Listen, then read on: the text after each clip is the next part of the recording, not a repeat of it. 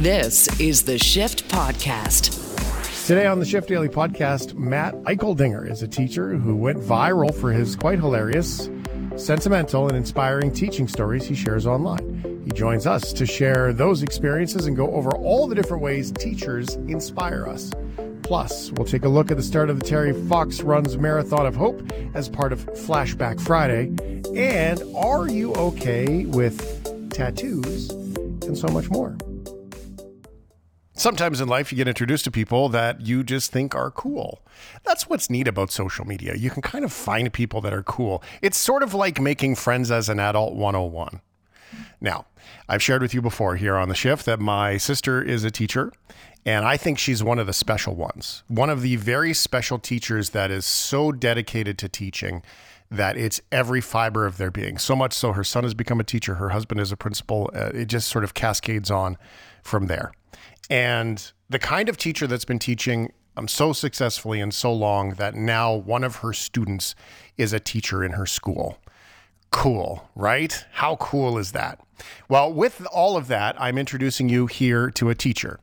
His name's Matt, Matthew Eicheldinger, um, or Matthew, if he's in trouble from his parents, um, is here. You're a teacher. You're in Minnesota, eh? Oh, I got to do the Minnesota.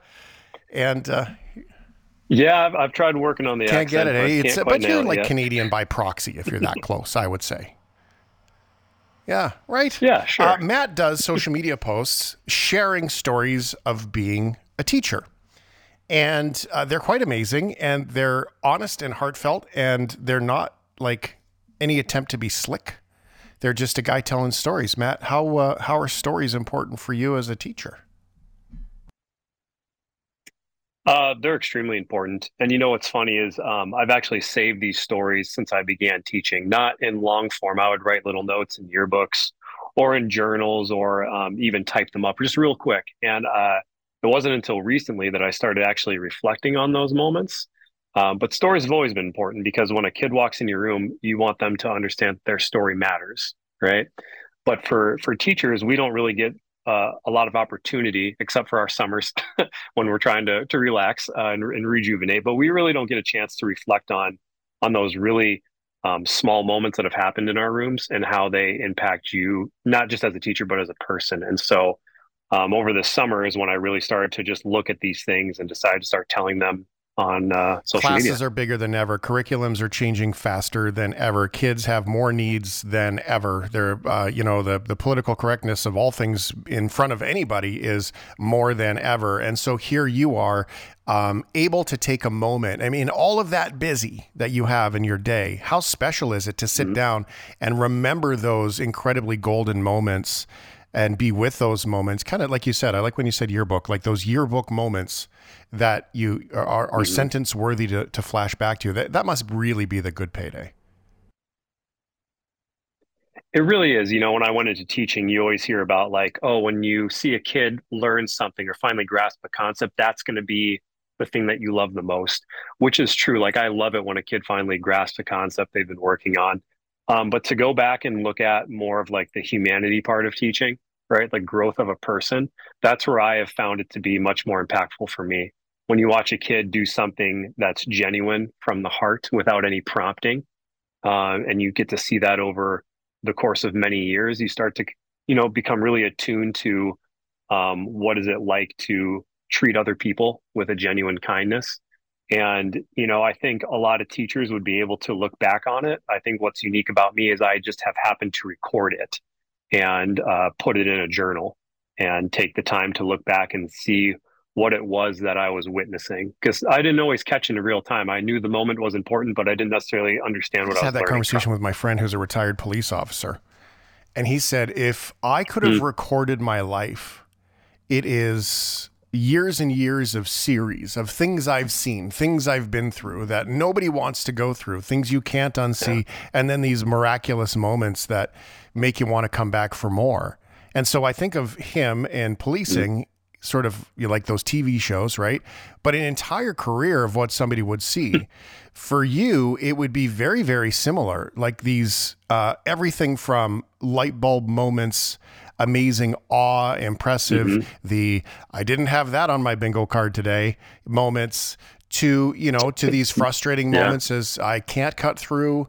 And then all of a sudden you, you take all that and, and the moments that want to bring you back for more. What does it give you, Matt, when you are able to look at those moments? I, I guess what I, I hear when you say that you've finally been able to reconcile them, um, maybe there's a bit of a challenge of you need to be reminded why you love it. Absolutely. And that's actually how they came about. So, you know, pre me telling these stories, which has only happened this summer, I was on TikTok and I was, I would probably categorize myself as like teacher humor, right? Kind of like teasing your own profession, making light of the hard situations. And uh, I had some success, but after a while, I was, I just felt like I was in an echo chamber of like negativity. Not to say that all teacher humor on on platforms is negative, but I wasn't getting anything meaningful out of it and the the challenges of the profession were also weighing on me and i was like i need something to rejuvenate myself. What do i got?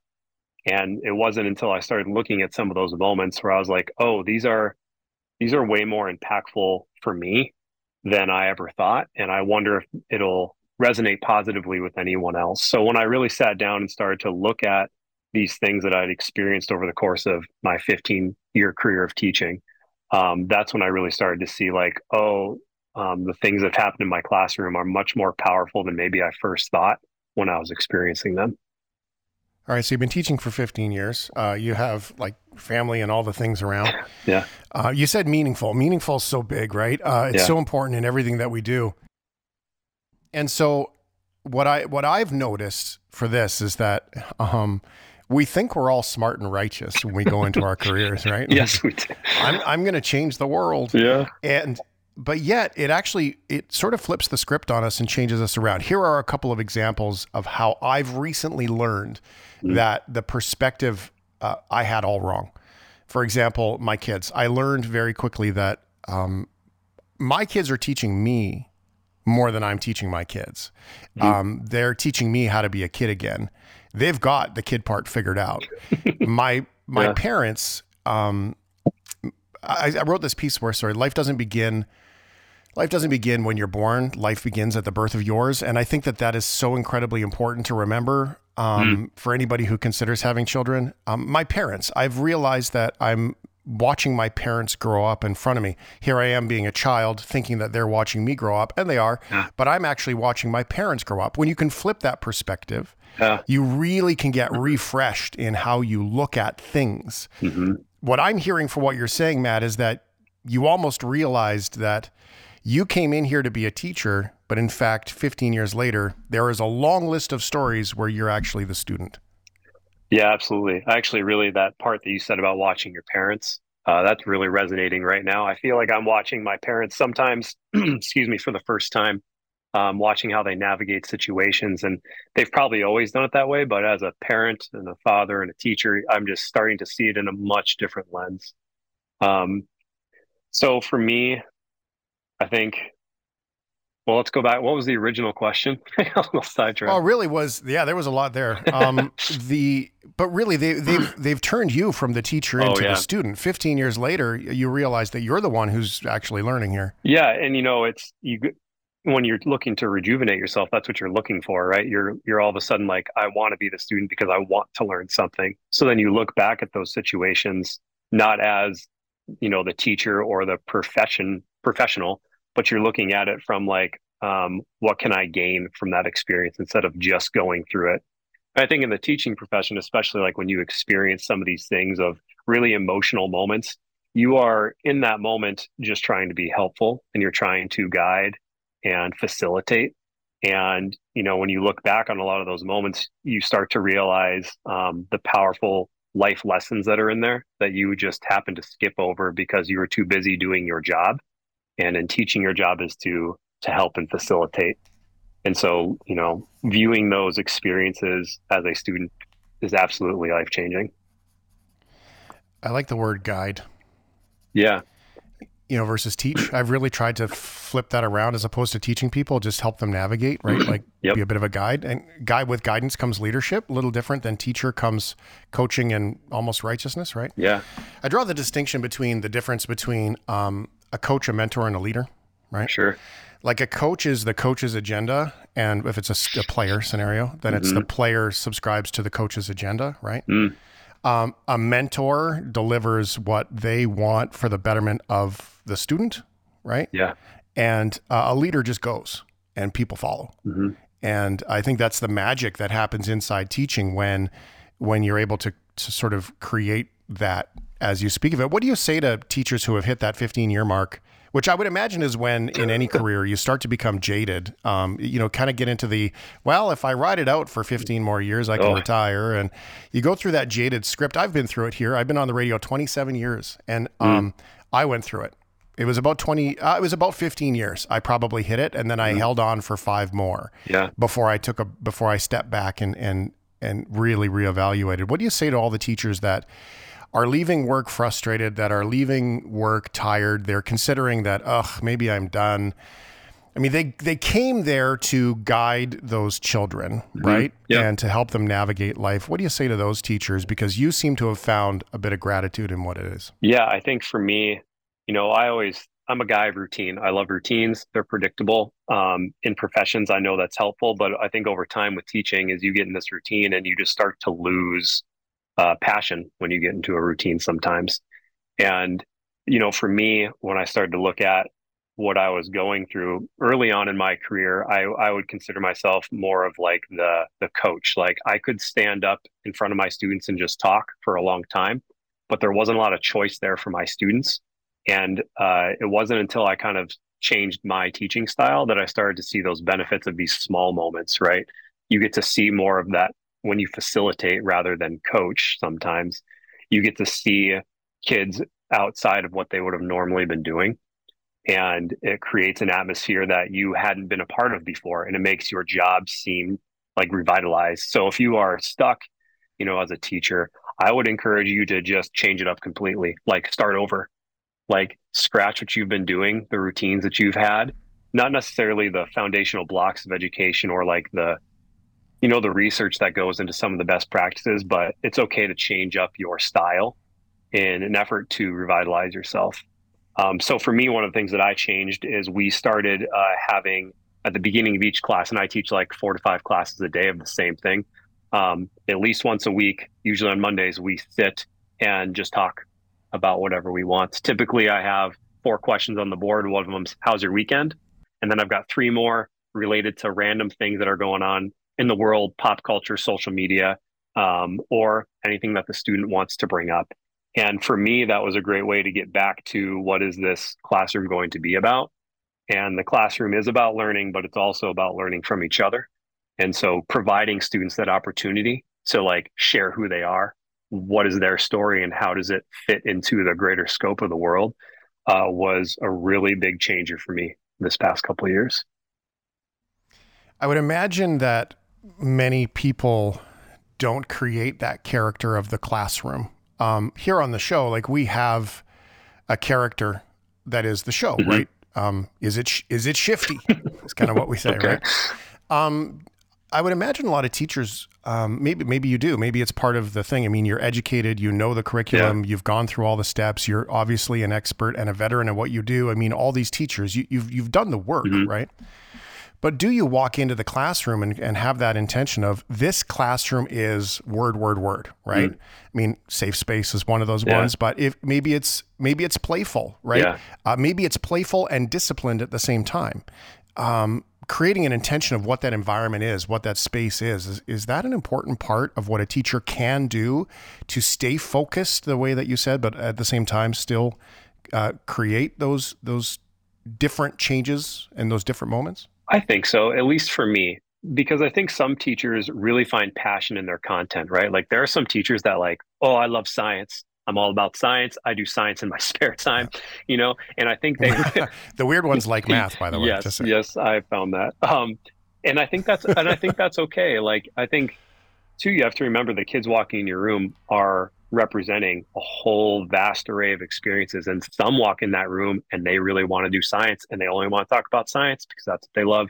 And so I think it's okay for kids to have that variety in their day. Like I would, I want kids to like me and I want them to like my style, but I also want them to feel engaged to their other teachers. And if there's just copies of me around the school, that's not a variety and that's not getting every kid what they need. And so I think for every teacher, it's just a little bit different and it just depends on your situation. Since you've been able to refresh that purpose that you talk about, uh, do you look forward to going into work every morning a little bit differently? I do, especially the days where I would hold those circles of where I know that there's no agenda, there's no like management that I have to do. We're just going to get to know each other a little bit. Um, those are what I look forward to the most. It's that discussion based atmosphere that's really changed for me. And, you know, um, I also think, you know, entering, you know, year 15, I like to compare myself to like first year teacher Matt. Like, what would first year teacher Matt be doing right now? And how would that be a, a better thing or maybe worse than I'm doing right now? Um, I think that's okay to compare yourself to when you were earlier in your career. And I think a lot of teachers go into their first year teaching of that attitude of like, I will change the world, like you mentioned. And uh, I like to pick and choose the best qualities of the older versions of me uh, to really kind of guide what I do in the future. Isn't naivety beautiful though? Yes, really? it really is. I mean, truly. Um, I'm sure for you too, you might look at your earlier work and be like, what the heck was I thinking? like, it's a few times. Right? Yeah. What was I doing? But then you also like, there's some grace in failure, right? So you look back on the things that you didn't do well, and then hopefully you're in an opportunity where you can teach others and mentor others on what they can do early on. And I think that's a, a, great part of the atmosphere that I was a part of. I had some great mentor teachers that were looking at me like, hey, what are you doing? And then some who are like, we need to let this guy fail on his own once to learn. Um, and I think the mix of the two really impacted how I grew in the first three years of my profession. Does it make you a better dad now that you've gone through this? Ooh, uh, you might have to ask my wife. I think there's there are there are some days where, and I talk about this a few times, um, where it's hard to turn off the switch of when you come home, and I have to turn off my teacher voice, and I need to be, I think, slower with my own children, and I think that is, it wasn't as parent as a parent when my kids were younger, but now I have a middle schooler and another child in late elementary. And i'm trying to be a lot more cognizant of like how i listen to them and how i respond um, because i think there is a difference between how you respond as a teacher and how you respond as a father. Oh that's good. Um, how we respond as a father yeah that makes me think it really does right i mean because we have this role of that dads are supposed to respond a certain way yeah Matt Eicheldinger is our guest here on the shift. I'm Shane Hewitt. He's a teacher from Minnesota. He's insta famous for sharing the stories about being a teacher.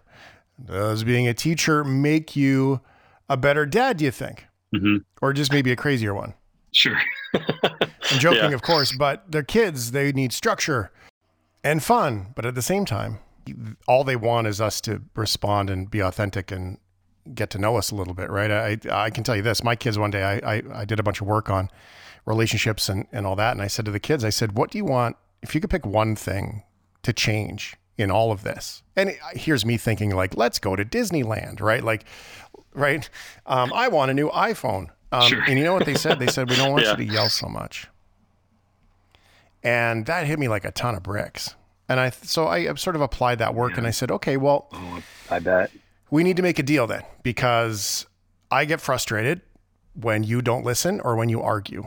And sometimes um, we can have a conversation about things. And sometimes I just need you to do it. I need you to trust me as your dad. Do you trust me? Yes. Okay. I trust you. And I trust that this does not work for you. Yeah. And we changed it. And it's broken down a few times. But we, what we created was this sort of reset point sure. where we said, we agreed no yelling. And I just broke that. I do have a problem with what happened though. So the way I went about mm. it, not okay. We agreed that. And then now let's talk about what went wrong. Is, and like, you, that's a big impact. It is. Did you find to, um, I remember the first time I apologized to my own children Do you remember doing that and how that felt? Oh, it felt, it was such a mixed emotion, right? Because Yeah. it felt incredibly wrong. Like I'm the dad. Yeah. Like it's something that was woven into me that I don't even understand. But at the Mm. same time, it was almost the most raw moment of authenticity that I really had with anybody. Yeah. Right? It's kind of kind of like, you know, we never talk about the things we can't handle. We only talk about the things we think we can handle. That's why we bring them up to our friends. And and we but we don't talk Yeah. about things we can't handle and we can't handle that that that piece. I break it down to this. This is what I learned from it. In the ordinary distinction of strong and weak, you have to know strong and weak Yeah. to be to do the same thing, right? Like you have to know hot to understand cold. You have to know broke to understand rich. Uh, strong and weak. But then I realized what power was, Mm.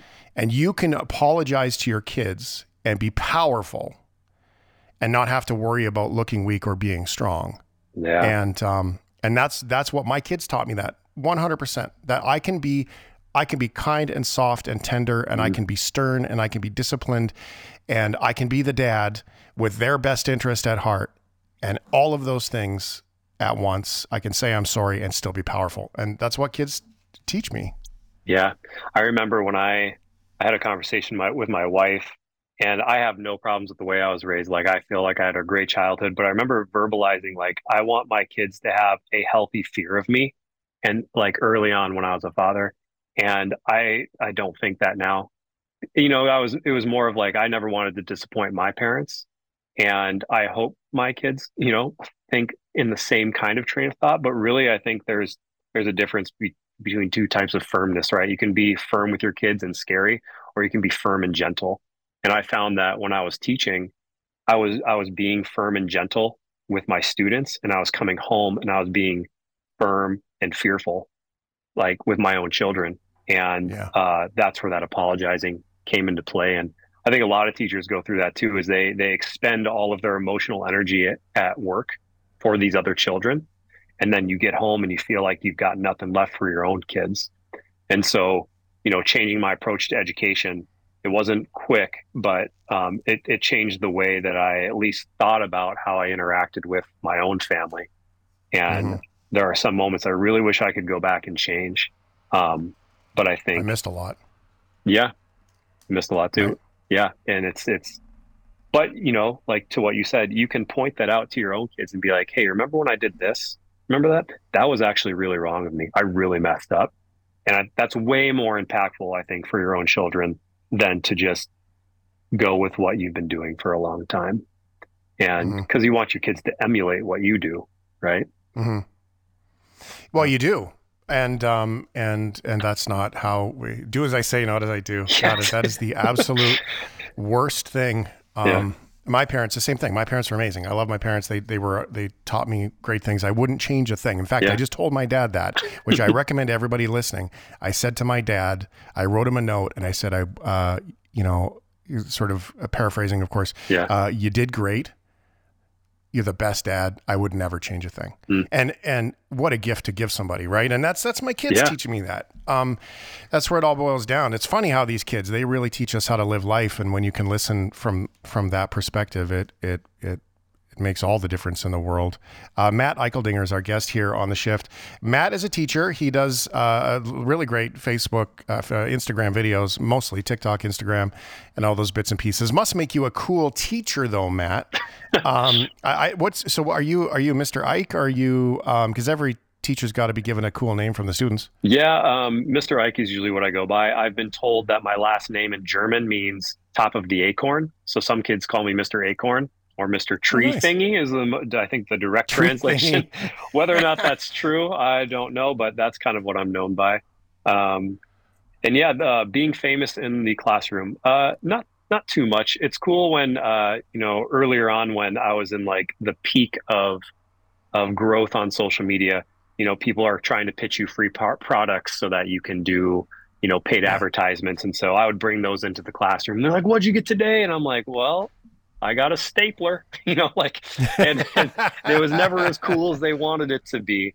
Um, but I think, uh, you know, I've also uh, have a journey of I've produced my first middle grade novel that got picked up in in January, and that was a 15 year long dream of mine. And so I made this book independently.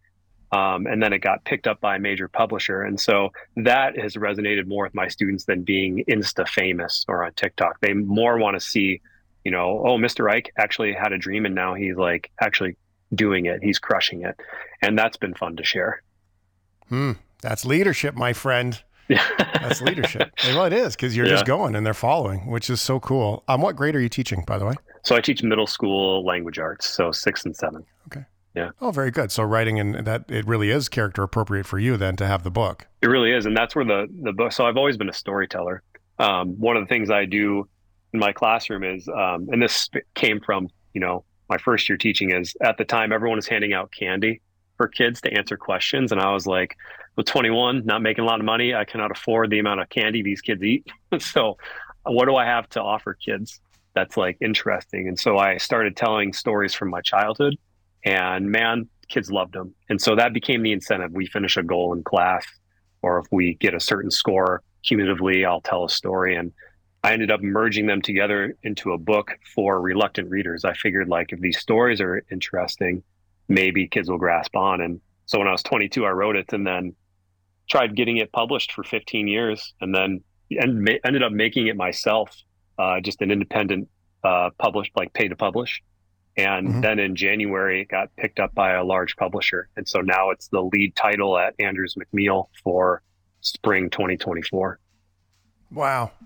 Congratulations. Um, Thank you. But isn't it isn't it funny how you went from trying to change the world to actually changing the world by not trying to change the world?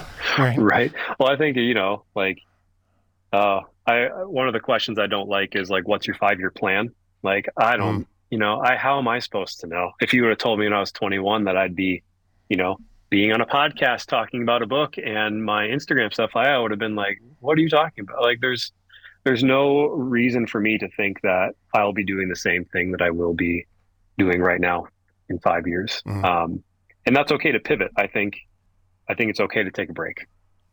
Mm-hmm. do something. And so different. I can tell you from experience that when I left music radio, mm. I created more business. I have a, a business habit. And um, and what it did was gave me the clarity to come back to radio, but I came back to talk. And yeah. and I if you had asked me 15 years ago, will you ever do talk radio? Uh, F no would have been the answer and and here we are right and it turns out that it's it's been the biggest accelerator of my personal life and my professional life how, so can I ask you a question? Like since you course, started yeah. uh, talk radio, what's been one of like the the biggest takeaways from the change of the music industry into what you do now? Like for you personally? Yeah, uh, well, the music uh, DJs are they're magicians. What they do in seven seconds is magic. There's no denying that. Okay. What this my biggest takeaway is the importance of um, of sharing and getting into the journey of of being uh, a leader and being a better human, mm. doing the work, if you will. Uh, when when I was working in music radio, it's very easy to be showy, um, and it's like a mask. Okay. And peeling away that mask is very very difficult, and it takes time. In fact, I use the name Zach on the radio for most of my radio career. Interesting. Shane is my legal name, okay. and what was one of the first things I did as I bridged that gap was I uh, said, um, I started doing talk radio with Zach, and then I was like, you know what, this doesn't even feel right. Mm. And with the consult of Sudiel, who's in Calgary, she she said, then change it. And I said, she's always known me as Shane. I worked with her 20 years ago, 25 years ago. And she said, just do it. And I said, yeah, but I should probably do this and run this by there and everything else. Yeah. And I learned very quickly that I was using those masks to hide myself and it turned out, and I've learned this from um, my current relationship with Melanie, that all she wanted was more of me. Right. That's mm. the space that she created for love. She taught me that. And um, just be yourself. Don't try to be anyway. Don't try to do anything. Don't. It was again the mask, and that mask was present. So to answer your question more succinctly, is that I took away that the mask of who I thought I should be. I dropped it and it turned out the sooner I dropped that mask and stopped shooting all over myself, the more people attracted and wanted more of me. Yeah. And um, I would encourage more people to um, to go through that journey. Isn't that powerful? Just to when you finally come into your own, at at mm. the age that you are and how long that takes. And that's what I forever. like. Yeah, and that's what I, I like about teaching is those kids are we like to say they're trying on many different hats in middle school, right? Is yeah. this who I'm going to be? Is this who I'm going to be? What am I going to be? And it's uh, it's it's interesting to watch their thought process and what they think will get them attention versus what they actually get. Um, I just told a story on Instagram recently where I watched one of my students who wore the same thing every day. She wore a button up collared t shirt and like a sweater over it every day.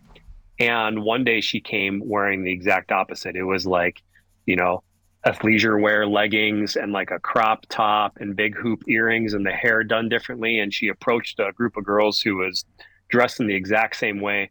And I got to watch from a distance this interaction, and she just wasn't getting what I think she thought. She wasn't getting, you know, pulled into the group. They were acknowledging her, but there wasn't a joy there. And then the rest of the day, she just wasn't the same kid, shoulders down, head, you know, kind of tilted to the side. And and then the next day, she went back to her regular outfit, approached the group in that outfit, and it was a completely different interaction. There was confidence there. There was a genuine interest in each other. And to watch a kid learn that in a day, uh, man, I don't know that I learned that over the course of years when I was that age. Well, and isn't that magical? Those young kids, and they they have figured out things that you and I have taken us all the way through our adulthood, right? To do right, like they they know that stuff. I do want to acknowledge Halloween as uh, my belief that says Halloween is like the only day of the year that we don't wear a costume. Mm. Is kind of how I say it, right? It's the yeah. day where we dress the way we truly wish we could dress every day. 364 days of the year are the days that we're wearing a costume. Yeah. Um. So Matt, you share your stories on Instagram.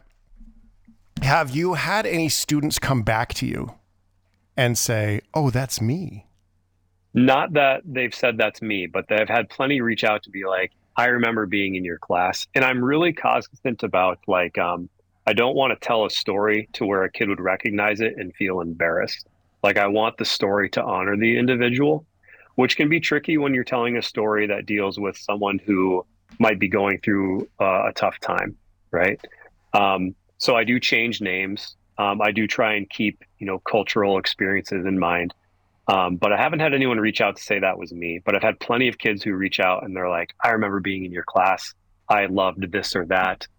I like that you're telling stories. And that's been really cool. Mm, yeah. I love that. Um, let me tell you the, the power of teaching. Uh, I, and I learned this at the crossroads because I'm, I'm not degree educated, right? I mean, okay. I have a couple of diplomas. I've been on the radio for a long time. My sister has a degree. She's okay. got her master's now um, and all that stuff. And here's the coolness of of belonging and being accepted. Uh, my sister's favorite teacher was Mr. Rooker. And I was speaking on the air about my sister's favorite teacher um, and how, you know, her name is Leanne and she's a teacher now and everything else. And then she received a message because she's made friends with Mr. Rooker. Mm-hmm. I didn't say his name at the time. And it received a message saying, I think I listened to your brother on the radio, and he is in another part of the country. And then got the message cycle going. And Mr. Rooker listens to the show um, frequently and says hello once in a while. Hi, Mr. Rooker. And um, but at the same time, is the inspiration one of the largest pieces of inspiration for my sister to become a teacher. Mm. How cool. For three different cities in three different corners of this country. And so the impact of teachers carries on for so such distance and such time mm-hmm. that it, it is quite magical. So please uh, just do me a favor and receive the fact that your impact uh, is yet to be discovered, frankly. And thank, that's cool. Thank you. And you know, that's man, I wish every teacher could experience like the ability to reconnect with their students. You know, we it might be a little bit different at the high school level, but you know, especially early elementary, middle school, those kids are with you for maybe a year, and then you might not see them again, and you bond for a full year, um, and then they're gone, and and that can be hard. I think to see the you know the fruits of your labor, to see where did that kid go, what success did they have after they left my room, and so you know the social media thing has really also helped me see like oh that kid that maybe i had concerns about man they're thriving. That kid that I worked really long hours with before and after school, look at what they're doing now. And I, and, and in all professions, that'd be great to see, but I think especially teaching to see how those kids uh, navigate the world once they have left your room. You're doing amazing things. And not only are you uh, doing that by your education and your career choice and all the things that great teachers do, but I can tell you this you are inspiring other teachers. You are entertaining, which is fun. yes. And I think you're bringing most of us, anyway, have mm-hmm. been students at yeah. some point in our lives. And I think you're bringing us back to relationships with teachers that we've long forgotten. So I think that you're giving, mm. my experience is that you're giving so much in the way you're doing it on the social beyond what you're doing in the classroom now, that you're actually bringing everybody back into these relationships that they might have long forgotten about. And I thank you for doing that. Thank you for saying that. Yeah, the um, reading comments from people has been really eye opening to see what they've experienced and how they have maybe reached out because of the video. And when I started telling the stories, I didn't really know what I was putting them on the platform for. I don't know that I was looking for uh, attention. Um, I really just wanted to share what I had learned. And so to see people take those and maybe, like you said, reconnect with a former teacher or even kind of reset their own approach to education um, has been one of the best experiences that I've found on social media um, is to be able to see something positive come out of a story rather than some of the muck that you got to get through sometimes. Muck is a good word. And that is, we all know the muck. Uh, yeah. Matt Eicheldinger, teacher from Minnesota. I drove by your uh, neck of the woods there a few weeks ago. I wish uh, we had met sooner. We could have stopped in and said hi. Um, the uh, where should everyone go? What's one access point that's nice and easy? It can be for your book, it can be your website, it can be your socials. We'll share it on our Shift Head Facebook group. Well, thank you. Well, there's not many Eicheldingers in the world, so if you Google if you Google Eicheldinger, you'll see my face pop up uh, for the first few pages. Um, but matteicheldinger.com is where you can find everything that I'm doing, whether it's public speaking or writing. Um, the book is kind of a mouthful. It's called Matt Sprouts and the Curse of 10 Broken Toes, and it comes out in March. It's going to be a series. It's probably best for elementary to middle grade, but Instagram and TikTok, same thing, Matt Eicheldinger. Uh, no one stole those names from you. Huh? no one's stole, no one's tried to. Well, actually, I, I lied. There has been a few people that tried to impersonate me online. Believe it or not, mm. that happens when your social media uh, takes off in a small amount of time. Um, but yeah, please reach out. Um, I'm happy to to come to your school and talk or provide uh, some encouragement if that's what you're looking for. And hopefully, the stories that you see when you come to my platform um, inspire you not just if you're a teacher, but hopefully to look back on some of the small moments that you've had in your life and realize your true impact. It's a pleasure to meet you. Look forward to chatting again. Yeah, me too. This is great.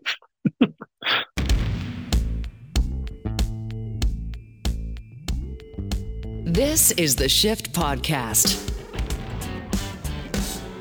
We are flashing back for our Friday morning to 1980. The songs you've been hearing throughout the show go back to 1980. The reason why? Because this weekend is an important weekend with one of Canada's greatest people as he embarked on his amazing quest.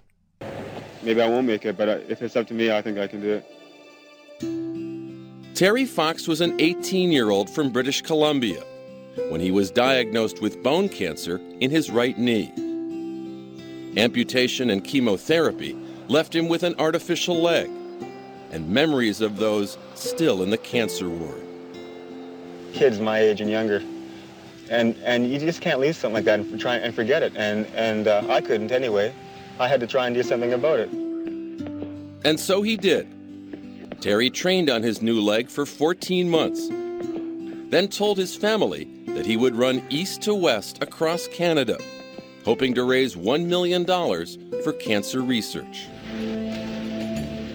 On April 12, 1980, at the easternmost point of Canada, it began the Marathon of Hope. And Terry would do it by running 26 miles. A marathon every single day. So Terry Fox I mean, just some context. 1981 million dollars 43 years ago. Today in today's world not only did terry fox inspire research and fundraising and all those bits and pieces but has created a new standard for making money. Now in today's world 43 years later going for a million dollars for fundraising some might say is a small number But for Terry in 1980, that was huge. And he not only inspired all of us with his run and the stories, but he inspired change in fundraising in general. The annual Terry Fox Run, first held in 1981, has grown to involve millions of participants in over 60 countries and is now the world's largest one day fundraiser for cancer research. Over $850 million has been raised in his name as of September last year. Now, some schools do it this week. This weekend is the official run. Next week, a lot of schools do the run at their schools as they juggle schedules and all those bits and pieces. So the Terry Fox run this week, I've shared a phrase, a statement, a quote from day 15 of that journal that Fred Fox has shared with us many times here on the shift, Terry's older brother. I want to set an example that will never be forgotten as he was doubtful at the end of day 15. And so inspiring, absolutely. It was 1980 and coming up on Sunday here on the shift. Fred Fox is going to be back on the show. We're going to talk about the run. We're going to talk about the impact of the run, some stories. And he's also agreed that we can go back in time to some of our older conversations because Fred has shared some of the Terry, Daryl, Fred, the three Fox boys shenanigans from when they were younger. So we're going to get into so much more on the impact of all these bits and pieces, not to mention some more of the readings from the journals that Fred has shared with us in the past. We also will introduce Fred to Patrick Charlebois, the brother of Sylvain Charlebois, who is a twin brother of Sylvain, who's been here on the shift, and how he was inspired to start running because of Terry Fox, ran a marathon with Daryl Fox, and just last month won the North Pole Marathon as a Canadian and the first Canadian to do it and win it, um, all because of Terry Fox. So the paths are woven into our lives this weekend, 1980 Flashback Friday. Now, that was a long time ago, 43 years ago. There was a lot of fun stuff going on too in 1980. So we thought we would sort of set the tone, set the temperature of everything that's been happening. Leslie Nielsen was the star Proudly Canadian, another one of Canada's greatest, was flying high in 1980, quite literally, probably in more ways than one, I'm assuming. He was the star of Naked Gun and so much more. Pulled off his first big hit in the 1980s and Airplane. You'd better tell the captain we've got to land as soon as we can. This woman has to be gotten to a hospital. A hospital? What is it? It's a big building with patients, but that's not important right now. Tell the captain I must speak to him. Certainly. Excuse me, sir. There's been a little problem in the cockpit. The cockpit? What is it? It's the little room in the front of the plane where the pilots sit. That's not important right now. You see, the first officer is ill, and the captain needs someone to help him with the radio. it a... really is one of the funniest movies ever made. I oh. think it's the best North American movie that's kind of like a Monty Python yeah. sketch, if you know what I mean. Yeah. Love it. Yeah. It's a little room at the front of the plane, but that doesn't matter right now. oh, God, that's good stuff. In a 2007 survey by Channel 4 in the UK, it was judged as being the second greatest comedy of all time, with Airplane behind Monty Python's Life of Brian. Okay, in 1980, the best selling car was made by a company that no longer exists in 2023, and that was Oldsmobile. Cutlass watchers, before you buy any car, watch this. Hey. Oldsmobile's new Cutlass sedan. Just because you got a little family, you don't have to give up a sporting life. My new Cutlass sedan gives me all the economy of the other Cutlasses, plus two more doors. Hi, Mama. Hi, Mama. Hi, Mama. Hi, Mama. New four-door Cutlass. We had one built. We for Mama. For Mama. Ah, commercials were so good, right?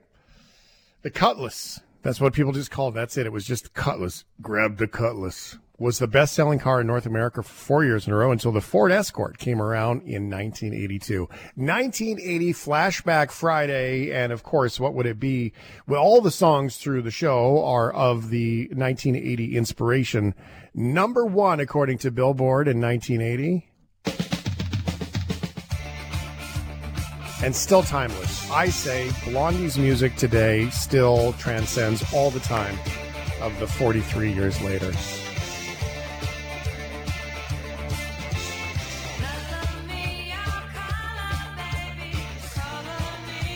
Some other notables from 1980, of course, that we are going to hear on the shift are some like Queen, Crazy Little Thing Called Love, Michael Jackson, Captain Tennille, uh, Ms. Josie will be happy to hear Gary Numan Cars was number 12 of the year that year. Air Supply, Elton John, Diana Ross. And it really was a crossover era, by the way, um, because you had this new wave stuff sort of coming in, but many people weren't done with disco.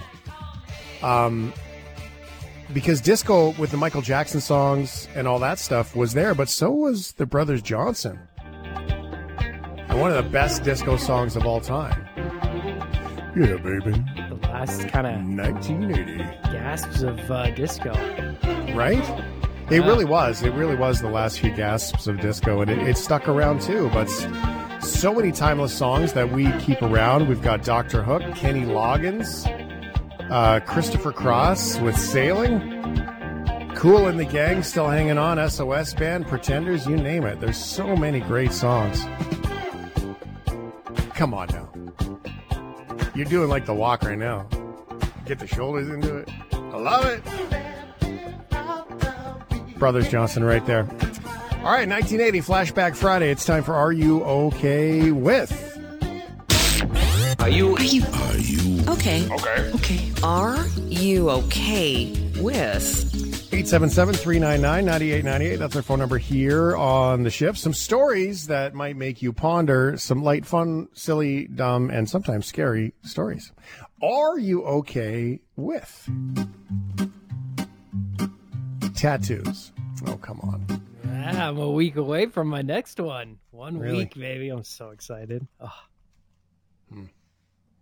What are you getting? I'm getting uh, tributes to Black Sabbath on my bicep. Yep. Um, not, not Brothers Johnson. Come on, man. Throw a little disco. Not. Brothers Johnson. No. No, sorry. No, maybe if I listen to them for like 15 years and can, you know, go back in time and rewind to my childhood and put them on when I was playing ModNation Racers and blasting Black Sabbath, but replace it with uh, Johnson Brothers, sure. Yeah, let's do it. Good. You'll dance more. Uh, which is the yeah. most painful of your tattoos? Uh, definitely the forearm knight, but that's a pretty easy place to get it. I've got, I've heard, I've got one maybe next year on the back of my right leg, and I've heard that is one of the absolute worst places to get a tattoo, pain wise. All right. Well, as painful, absolutely, as demonstrated with NBC's show The Office. All right, let's begin. This is where I grin and bear. Ow! Ow! That was just a cotton swab. Invest in softer cotton, sir. Softer cotton, sir. Um, is this like a stat average person, or is this your assumption? The average person Really? that has tattoos has four of them.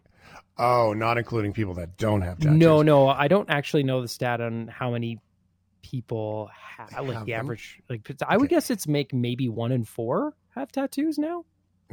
The average my person that has tattoos gets three or four of them. But a dad in Britain is not the average person. He has over 600, but they're all the same. Hope he gets a discount. 49 year old Mark Owen Evans has his 667 tattoos of his daughter's name. He originally earned the record for the most tattoos of the same name on the body in 2017 when he had his daughter's name, Lucy, inked on his back 267 times. Then Evans lost the record in 2020 because somebody else did it. An American named Deidra Vigil had her own name tattooed on her body 300 times. Wow. Not to be outdone, Mr. Evans reclaimed the title by adding 400 more Lucy's and Lucy tattoos, 200 on each leg. I couldn't wait to claim back the record and dedicate this to my daughter, Evans told Guinness World Records.